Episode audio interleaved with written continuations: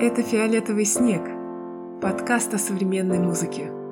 И мы его ведущие – Ирина Севастьянова и Марат Ангельдеев. В каждом выпуске мы обсуждаем темы истории, которые интересны нам и которыми мы хотим поделиться с вами.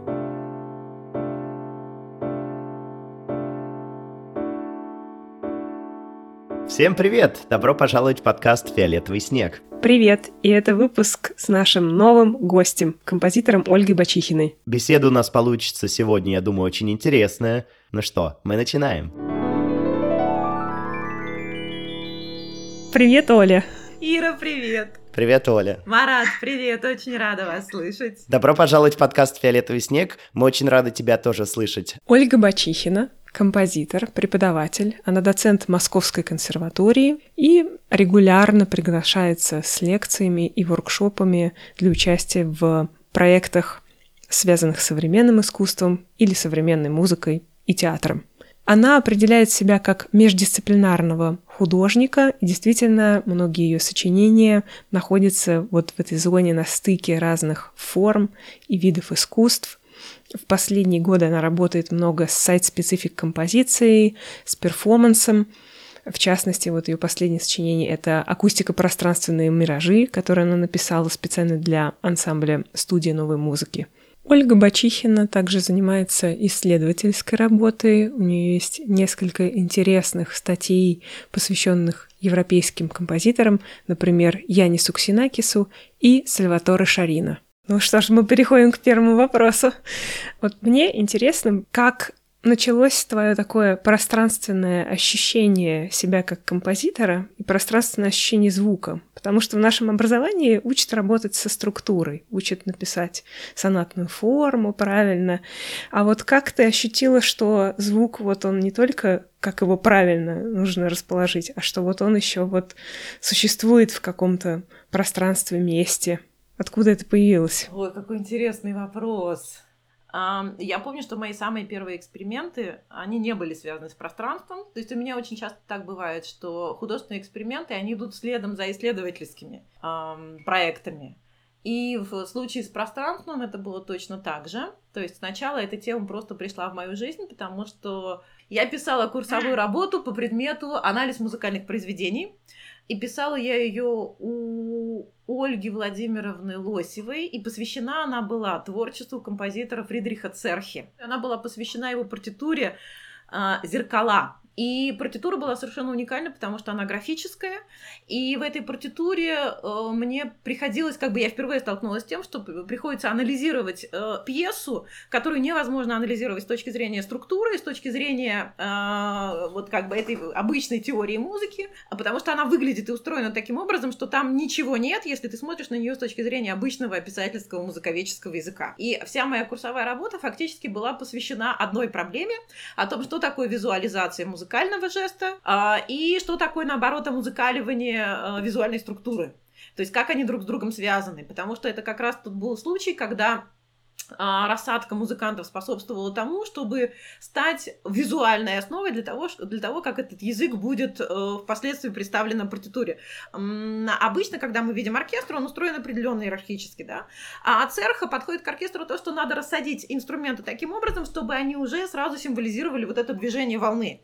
Поэтому ты видишь это движение волны в рассадке, и, соответственно, затем он переносит эту э, модель на партитуру и визуализирует это в виде того, как звук должен точно так же двигаться по типу волны.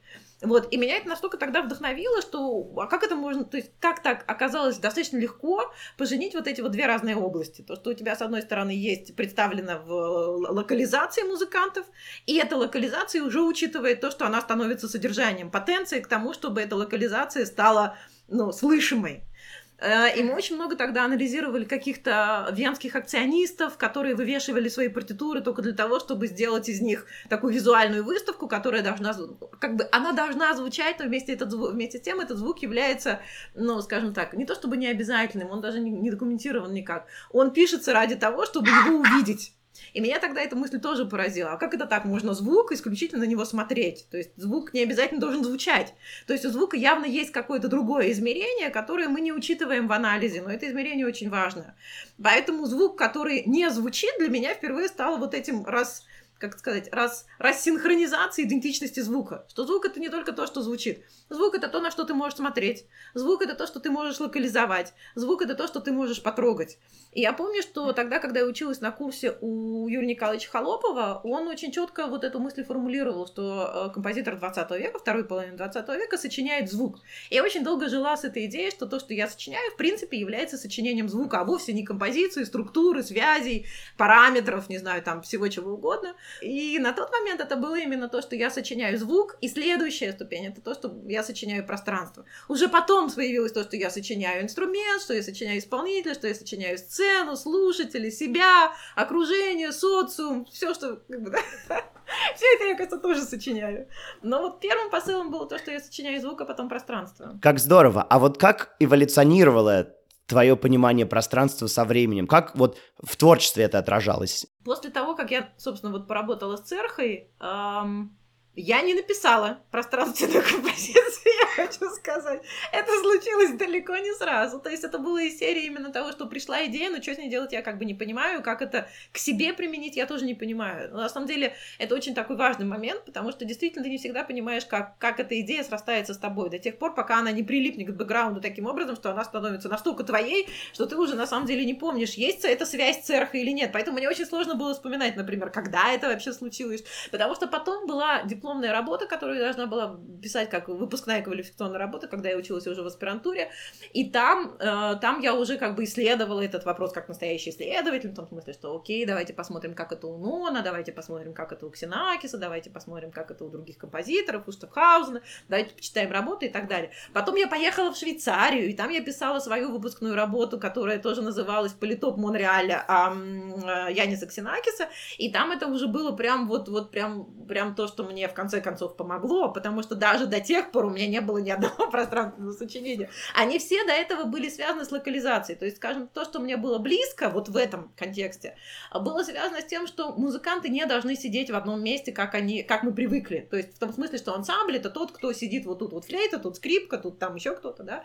То есть вот с этим я работала постоянно. Тут я постоянно выдумывала какую-то ситуацию, внутри которой э, музыканты должны быть локализованы согласно твоей идее, что это не должно существовать в отрыве от идеи. Поэтому, например, когда появлялись сочинения по типу «Из-под купола» или эм, «Часы Шагала», то они все были с точки зрения пространственной локализации связаны с идеей. То есть в «Часах Шагала» эта идея э, приходит от того, что такое циферблат, потому что циферблат — это круг, а циферблат содержит в себе 12 а, чисел, и, соответственно, у меня в этом сочинении 12 музыкантов, которые располагаются в форме часов в виде циферблата, которые делают окружность, соответственно, каждый музыкант соответствует какому-то числу, а дирижер — это вот центр этих часов, а, соответственно, который становится в круг, внутрь в центр, и представляет собой идею, идею стрелок. Ну, то есть того механизма, который обычно, в общем-то, дирижер себе воплощает. И на самом деле у меня был только один дирижер, который осуществил эту идею вот так, как она и была задумана, как ни странно, Владимир Юровский. Потому что все остальные исполнения, которые были, они, эм, они всегда были упрощением. Они всегда были, Оля, нет, мы не можем расположить музыкантов так, так, э, так как ты хочешь, ну давай, ну, ну в полукруг, давай, ну в полукруг хотя бы. Ну вот, и поэтому это всегда был такой, ну ладно, господи, ну бог с вами, ну в полукруг. И всегда эта идея существовала только в моей голове и только в потенции. То, то есть она никогда не была реализована до тех пор, пока это не было сделано на сцене э, филармонии. Э, на фестивале «Другое пространство», по-моему, каком, не помню в каком году, где, где они действительно реализовали этот круг на сцене, как он должен быть, и все получилось так, как я хотела. То есть, как бы дирижер стал теми самыми стрелками, какими он и должен быть, то есть, как бы минутная стрелка, секундная стрелка, все было синхронизировано, и вот эта самая визуализация, она получила э, то самое воплощение, которое там в музыке заложено, когда форма превращается в содержание. Мне аж не по себе стало от того рассказа, что какой-то был компромисс на полукруг вместо круга. Это это же как так возможно? Это же как бы творческая, креативная идея, которая, ну, не знаю, очень странно. Но в любом случае здорово, что это состоялось вот в том виде, в котором ты это задумала. У меня много мыслей, и я их периодически забываю, пока Оля отвечает, потому что я натыкаюсь на еще что-то еще более интересное. Но я все-таки хочу сделать небольшую отсылку к нашему предыдущему выпуску, потому что мы в нем говорили о сайт-специфик композиции вообще как явлении. И ну, мы выделили таких два полюса композиторов, потому что есть вот Ксенакис, который очень все четко просчитал, продумал. А есть, допустим, Мередит Монк, которая делает все интуитивно, вот э, интуитивно и доминирует. Вот у тебя какой больше подход, что у тебя э, доминирует, рациональное или какая-то интуиция? Первоначально, когда я только начала с пространством работать, у меня было две да, позиции. С одной стороны, вот локализация, которая сказала, с другой стороны, метафора. Типа того, что пространство для меня это такое пространство акустических биений, как будто я себе представляю, что звук попадает в некоторую в некоторые помещения, в некоторое место, и дальше он себя определенным образом ведет, этот звук, а я лишь документирую его поведение. Ну, типа того, что если ты что-то произносишь, то у любого звука есть отскоки, да, и в зависимости от того, какое пространство, эти отскоки могут по-разному, ну, как бы, могут по-разному друг с другом взаимодействовать, да, и как бы в результате я себе представляла себе такое пространство, я даже рисовала картинки, там внутри какой-то сферы, когда я, например, окей, вот здесь вот звук у меня, если состоялся, то как он будет прыгать, куда он примерно там пойдет, а если вот здесь, а если два звука, один вот здесь, один вот здесь, вот, это была вот как бы вот эта вот метафора, да, метафора пространства.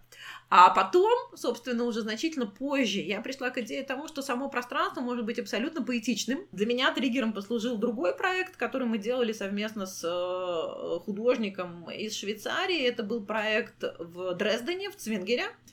А, это был проект, посвященный такому городскому ритуалу, который назывался «Инверс». А, каждый год происходит переключение часов с летнего на зимнее. Идея заключалась в том, что в 3 часа ночи все часы а, останавливаются, стрелки часов останавливаются, и в этот момент мы попадаем в разлом времени, а, потому что в это время ничего не происходит. Это не политический час, он никак не зарегистрирован, у него нет имени, это час без имени, да, то есть это час в промежуток между тремя часами ночи и тремя часами утра. Моя задача была достаточно простая. Я должна была написать композицию для карельона, который висит на одной из башен этого самого Цвингера, и затем эта композиция проигрывается в 3 часа ночи, и таким образом служит некоторой отчетной точкой для людей, которые сюда пришли, которые попадают в это самое другое пространство. Но для меня это послужило настолько мощным триггером, что когда я писала композицию, я как бы вот эту модель, о которой очень долго думала и которая стала для меня очень важной, модель того, что гости собираются, что эти гости, поскольку, поскольку это три часа ночи, это разлом во времени, соответственно, это гости могут, которые приходить из разных эпох, да, поэтому я пригласила туда кучу гостей. У меня там параллельно с гостями был Франческо Ланди, Мандини и Марис Равель. То есть это было два моих гостя, а, которые, как бы, которые, как, которые вошли в композицию, как если бы они сюда точно так же приблизились, да, откуда-то из далекого времени. Вот. Но, это меня, но на это меня спровоцировало пространство самого Цвингера, потому что я параллельно стала искать окей, а что я могу еще внутрь этого пространства втащить, в том смысле, что, а я уверена, что то, где я нахожусь, это действительно Цвингер. Если вы смотрели ностальгию а, Тарковского, то вы помните э, последнюю финальную сцену, когда герой проходит по бассейну, там какой-то спа-бассейн или что-то в таком духе, и я такая, о, как круто, как, как оказывается, что то, где я нахожусь, Цвингер, это не просто Цвингер, а это, например, вот этот спа-бассейн из картины э, Тарковского. А потом я очень много образов втащила сюда от философов, которые размышляют о том, что такое кольцо, что такое пространство и стены. Я вытащила сюда философию Экзюперис, э, что такое цитадель. И для меня это тоже сыграло очень важную роль, потому что дальше я втащила сюда Хайдегера с его идеей чашки. Да, потому что основной вопрос был, э, он касался того, что есть вещь. Э, это хайдегеровский был вопрос. И первую дилемму, которую он решает, является ли вещью объект, соответственно, стенки и материальная часть объекта. Вот это он как бы об этом говорит, э, рассуждая о чашке. Либо вещью является содержимое, да, вмещаемое. То есть, грубо говоря, чашка — это на самом деле не стенки, а стенки — это и есть просто результат того, что раньше чашкой были руки, ладони, внутрь которых помещалась вода, и таким образом они со- составляли вот это вот напряжение для воды просто для того, чтобы удержать форму. Ну вот. И отсюда, понимаете, началось вот это вот как бы размышление о том, что такое вещь с точки зрения его, ее вместимости и с точки зрения ее стен. И Цвингер это та же самая чашка, да, потому что у него, как бы удивительность этой архитектуры в том, что у нее уже нет потолка. И в этом смысле это как бы стены, с одной стороны, и то, что составляет суть или смысл, или пространство этих самых стен. Я очень хорошо помню, я как-то читала учебник по архитектуре, по пространственной архитектуре, там было совершенно замечательное определение того, что такое архитектура, что это архитектура это на самом деле ограничение объема, что это на самом деле не так И, естественно, как бы идея пространства для меня э, стала работать на любом примере. То есть комната, в которой я сижу, я могу это мыслить это, как этот самый цвингер, как это самый акустический резонирующий объем, да, как бы, который зависит от того, какие я для него поставлю, ну, вот эти вот стенки, да, потому что от стенок будет зависеть то, как будет звучать этот объем. Просто они необходимы как резонанс. И дальше пошла эта тема, окей, любой инструмент, это тот же самый цвингер, та же самая комната, тот же самый, не знаю, та же самая чашка, кружка, там все что угодно, потому что у него есть стенки и потому что у него есть внутренний объем. А вот какое самое последнее у тебя сочинение, связанное с пространством, и ты можешь рассказать нашим слушателям о нем? Я вот заметил, что на твоем сайте написана акустика э, пространственные миражи, если я правильно назвал, да, и более того, мне очень заинтересовало, что там написано это 2022 год, 2023, который еще не наступил, то есть очевидно, что проект происходит во времени, и мне интересно, да, какая тут завязка. Я уже в нем участвовала, а он еще, оказывается, только в 23 году. Значит, про эти миражи первым таким импульсом для того, чтобы она появилась, была моя резиденция, которая состоялась в 2021 году, в а, июле-августе. Я поехала в Базель, я получила резиденцию. Ну, у меня там был проект, который назывался In Search of Language.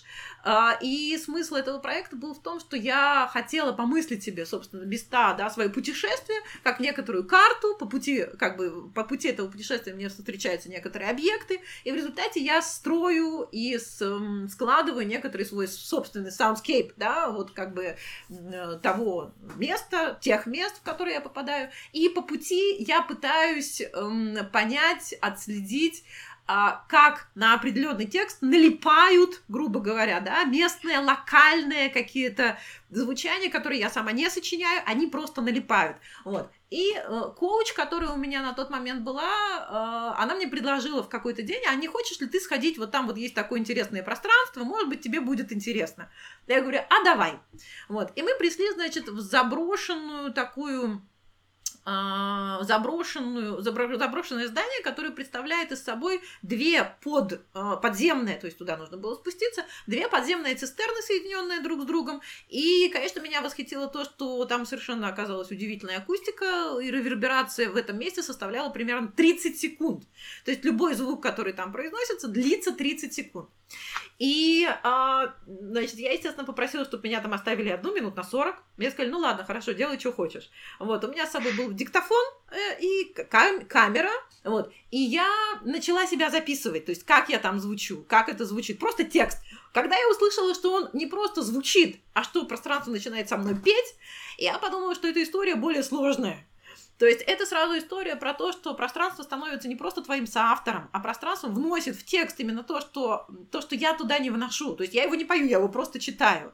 А пространство на это откликается и выделяет в этом тексте какие-то согласные, гласные, которые начинают длиться, которые начинают звучать, раз оно так получилось, и пространство за меня сделало фактическую мою работу, то есть оно из текста, который как бы является некоторой поверхностью, вытащило как раз то, что делает композитор, потому что композитор как бы иногда из поверхности вытаскивает, да, как бы то, что ему важно, да. Кто-то может назвать это мелодией, но мелодия для меня это то же самое, как вытаскивание с поверхности клавиатуры нот, которые тебе нужны.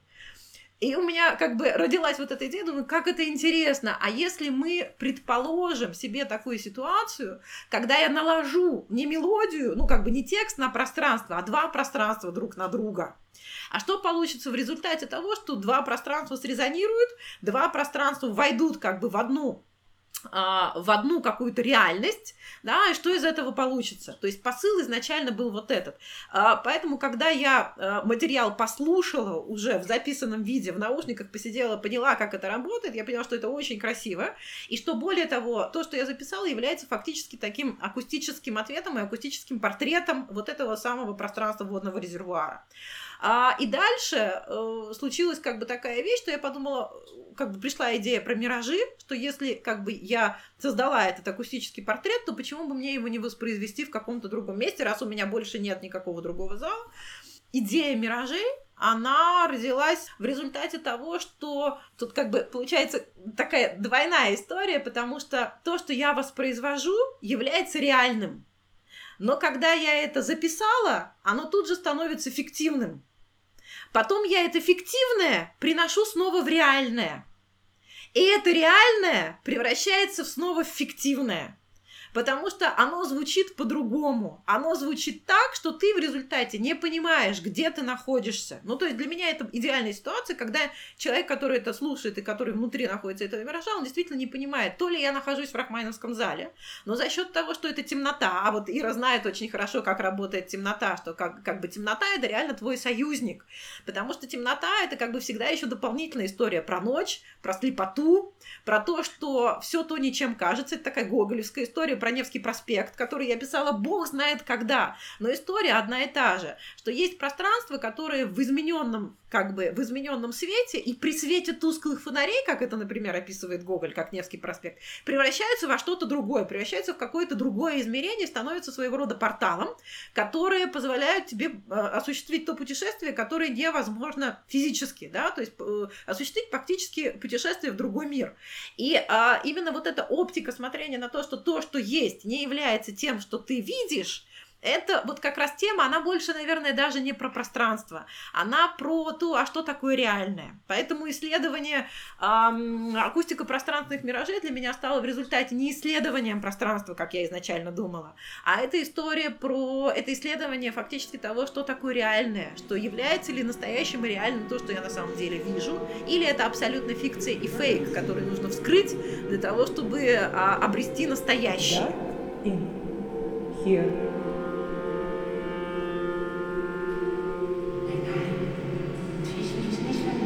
Oh, Wisdom. Wisdom. Oh, I don't know. All this happens. All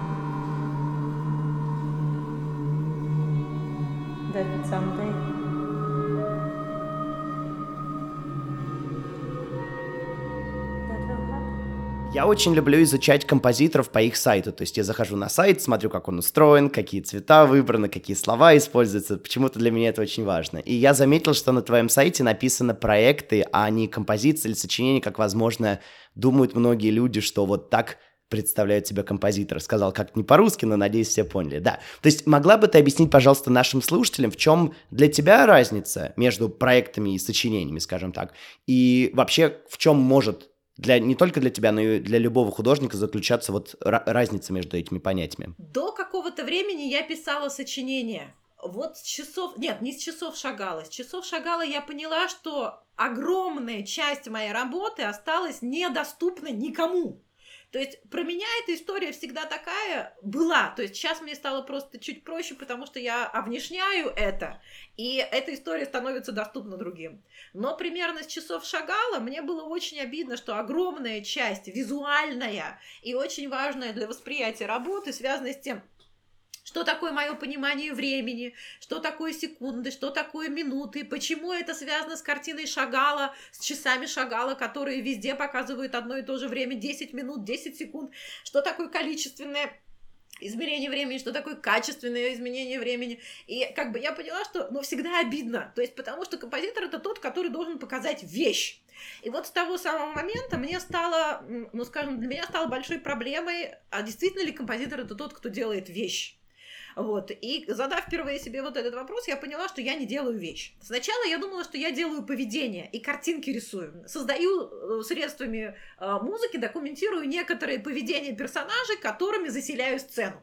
И вот такими впервые персонажами для меня стала, опять же, пьесой. Она пока пошла под пьесой, да, она впервые была исполнена как пьеса, на нормальной программке, с нормальной аннотацией. Называлась она «Музыка Сакра». И опять же, как бы я не могла никак донести, что на самом деле это не про пьесу, но я и не понимала тогда. А что это история про то, что на сцене присутствуют три персонажа. Эти три персонажа, они они связаны с тем, как я понимаю, что такое ударные инструменты, потому что я на тот момент задала себе вопросом, что такое ударные инструменты, как на них играют, и нашла как бы три ответа. Окей, один, значит, и три, три персонажа, которые ведут себя определенным образом на этих самых инструментах. Один персонаж это змея, и, соответственно, змея, э, э, как бы, она как себя ведет? Она скользит все время. Соответственно, это способ, каким образом я могу работать с любой поверхностью, потому что у ударных инструментов с этим проще работать, потому что именно про ударные инструменты инструменты, мы можем сказать, что это инструменты, обладающие поверхностью. Про скрипку и про контрабас так не скажешь. Но после того, как ты помыслишь ударные инструменты как поверхность, очень легко помыслить скрипку и контрабас как поверхность. Да? Именно потому, что ты как бы, ты понимаешь, как это работает. А, а теперь уж как бы, когда мы поговорили, например, об Александре Шуберте, теперь их можно помыслить как интерфейсы.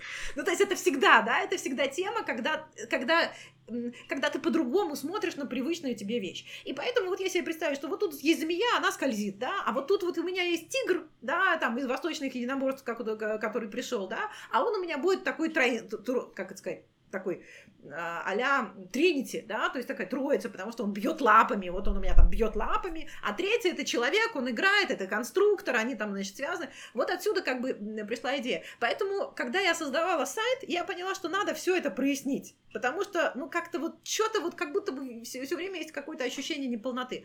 Когда я стала прояснять, я поняла, что я могу назвать это проектами. А потом я поняла, что это еще и очень умно, потому что на самом деле а, так получилось, что теперь, по крайней мере, как это складывается история, а, очень часто мой художественный проект идет параллельно какому-то художественному исследованию.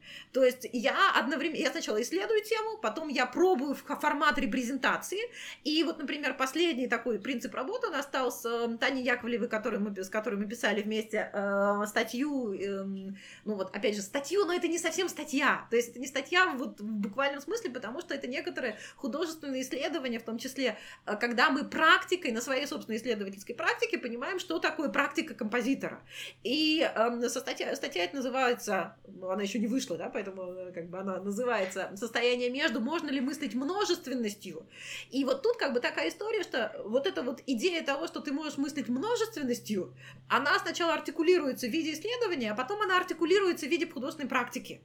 И поэтому я поняла, что проект это форма существования, э, где вообще пьесу нельзя мыслить как вещь, как стенки.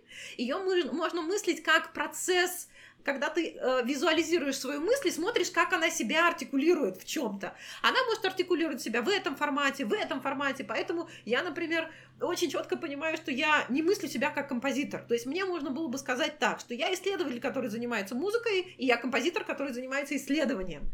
А сейчас я еще собираюсь туда выложить тренинги, которые я проводила с э, композиторами. Я считаю, что они очень важны, потому что они как раз артикулируют эм, процесс, э, художественную практику в большей степени, чем процесс, ориентированный на создание вещи.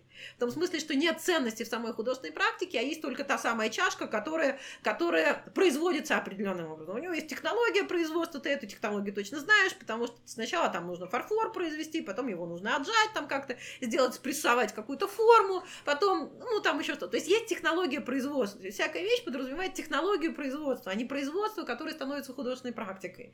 И мне показалось, что вот как бы, по крайней мере, мне стала близка та идея, что сама художественная практика как э, способ отследить, как э, как работает мысль, да, то есть как она может, как она может в практике о себе заявить. Это способ наблюдения за мыслью. Поэтому вот мой проект, особенно последние проекты, они превращаются в некоторый, ну как сказать, долгосрочный проект, э, когда ты наблюдаешь за тем, а что с этим происходит. И с миражами то же самое. То есть я до сих пор наблюдаю, что с ними происходит. И вот это вот 22-23, с одной, это история, как, с одной стороны, это история про то, что миражей будет больше, потому что вот мы сыграли одни миражи, сейчас в январе будет с Центром электроакустической музыки и с ансамблем Ciam Artists будет вторая серия миражей.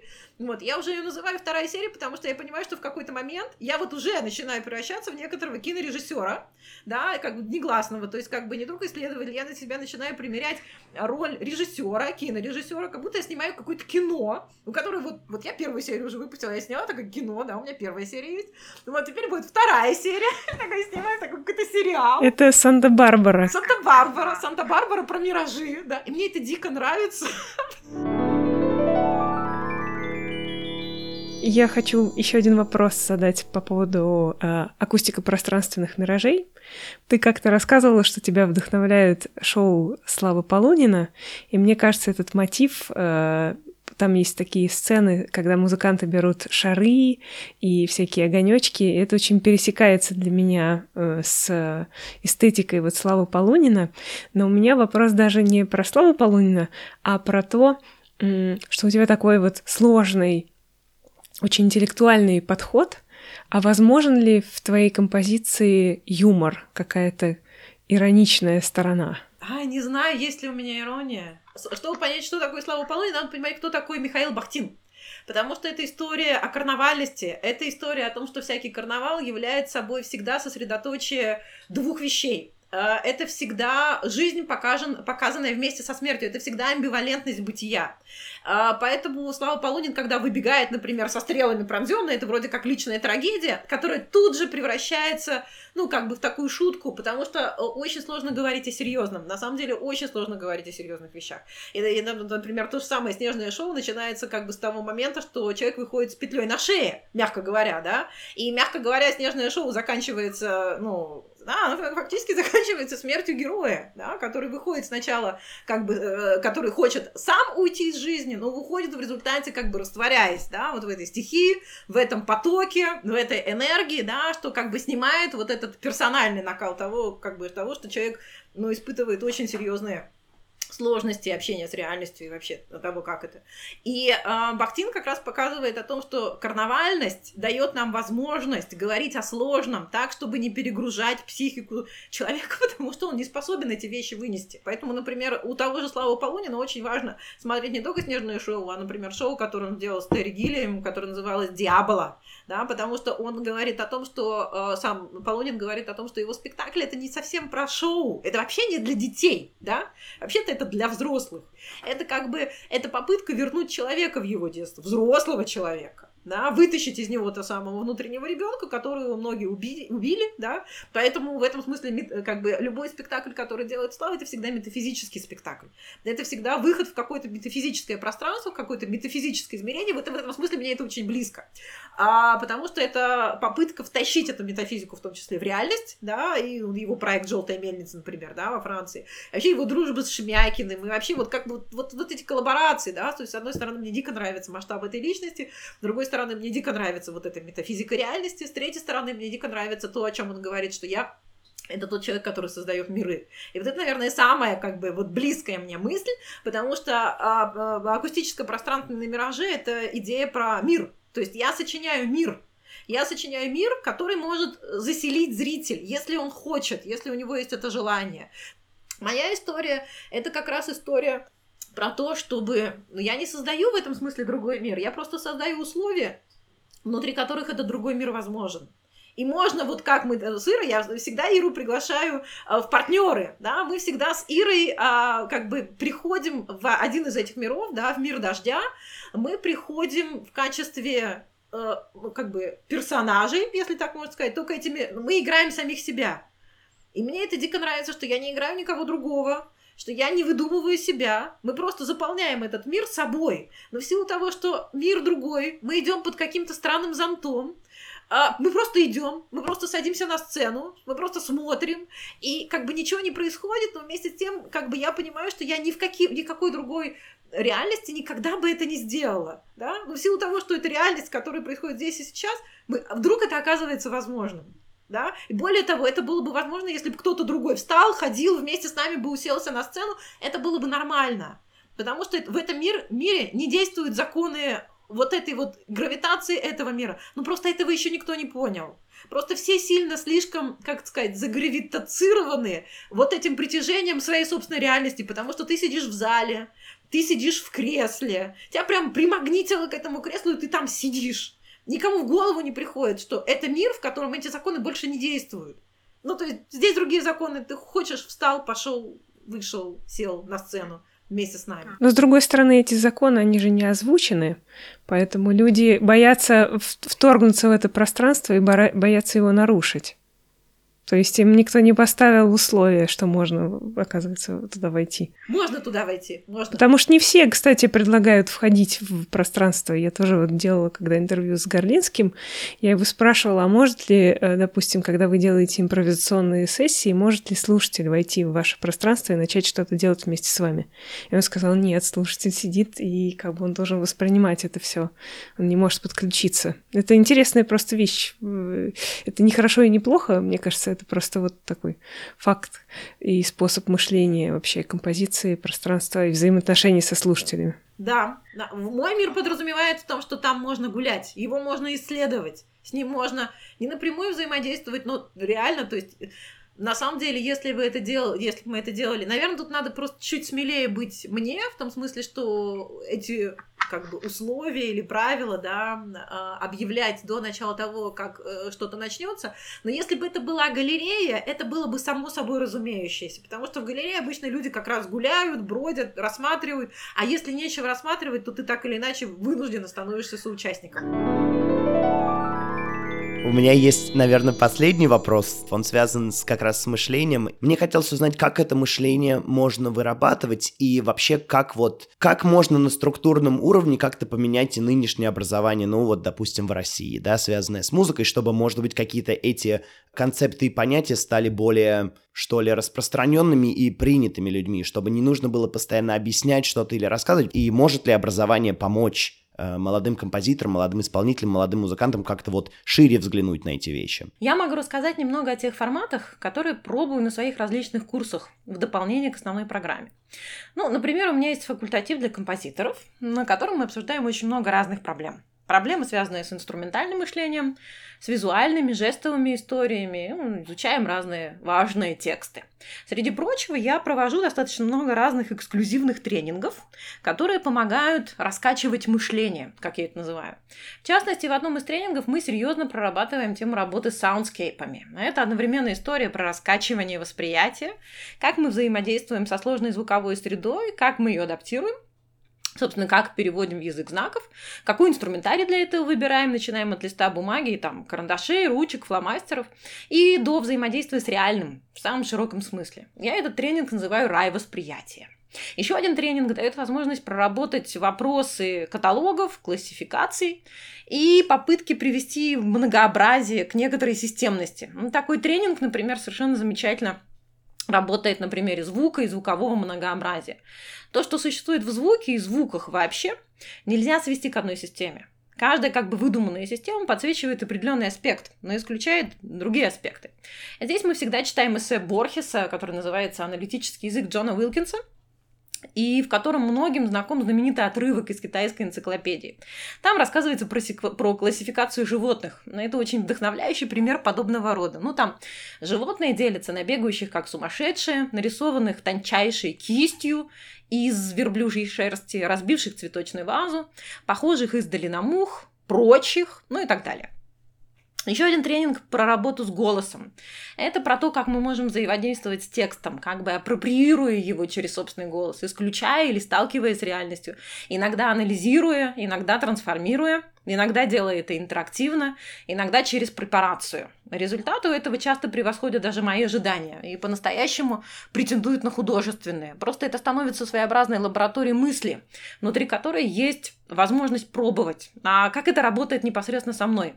Можно как бы себя нащупать в таком очень удобном, дружелюбном формате.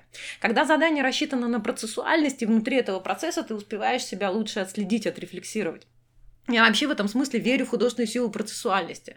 Но только за последний семестр мы провели минимум две трансляции. Одну со студией новой музыки, а другую с Центром электроакустической музыки. И оба раза э, эти трансляции касались процесса производства как самоценной художественной реальности. Одна трансляция была про репетицию, как художественный процесс, Другая про кандидатскую исследовательскую работу Александра Шуберта. Мы это вместе с Ирой, кстати, делали.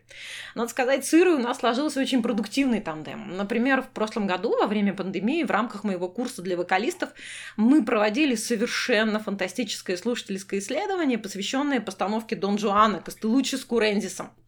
Когда я говорю об этом вокалистам, они просят у меня ссылки и спрашивают, а будет ли у них на курсе что-либо подобное.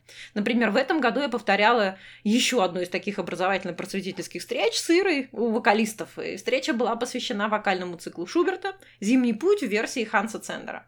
Обсуждение с группой было просто изумительным. Мы действительно учились дорастать до понимания, до того, чтобы считывать Месседж, который несет в себе невербальный комментарий, в данном случае музыкальный, учились актуализировать прежний опыт. А это крайне важно, я считаю. Очень часто мои вопросы к вокалистам звучат именно с этим последним дополнением. А что это значит сегодня? Что такое голос сегодня? Что такое исполнитель сегодня? Что такое инструмент сегодня? Что такое сцена сегодня? Что такое вокальные техники сегодня, что такое слушатель сегодня, ну и так далее. Это заставляет думать, вообще заставляет ставить вопросы. Я ориентируюсь на разговор, и мне важно, чтобы мои собеседники в результате беседы получили не готовые ответы, как это часто бывает, а вопросы, на которые хочется искать ответ. А, мне кажется, что понимание требует включенности. Включенность требует интереса, интерес требует мотивации, и поэтому мне очень важно восстановить этот путь вернуть собственно, своих студентов в точку интереса и мотивации, в точку любопытства перед неизвестным. А современное искусство, она вообще-то вот про это. Это история, которая учит по-другому смотреть на мир, сомневаться в том, что ты видишь, развивать способность видеть иначе. Мы делаем просто шаг в пустоту и темноту, мы делаем шаг в неизвестность. И если у нас есть возможность открыть новый концепт, прощупать новую территорию, это большая удача. Неизвестность, она как фиолетовый снег. Я пока туда шагну, я должна еще понять, что такое для меня этот фиолетовый снег, как неизвестность неизвестность, как другой мир. И только когда я с этим миром немножко повзаимодействую, только тогда я смогу что-то из этого прирастить к себе. Тогда этот мир ляжет на мой бэкграунд и станет само собой разумеющимся.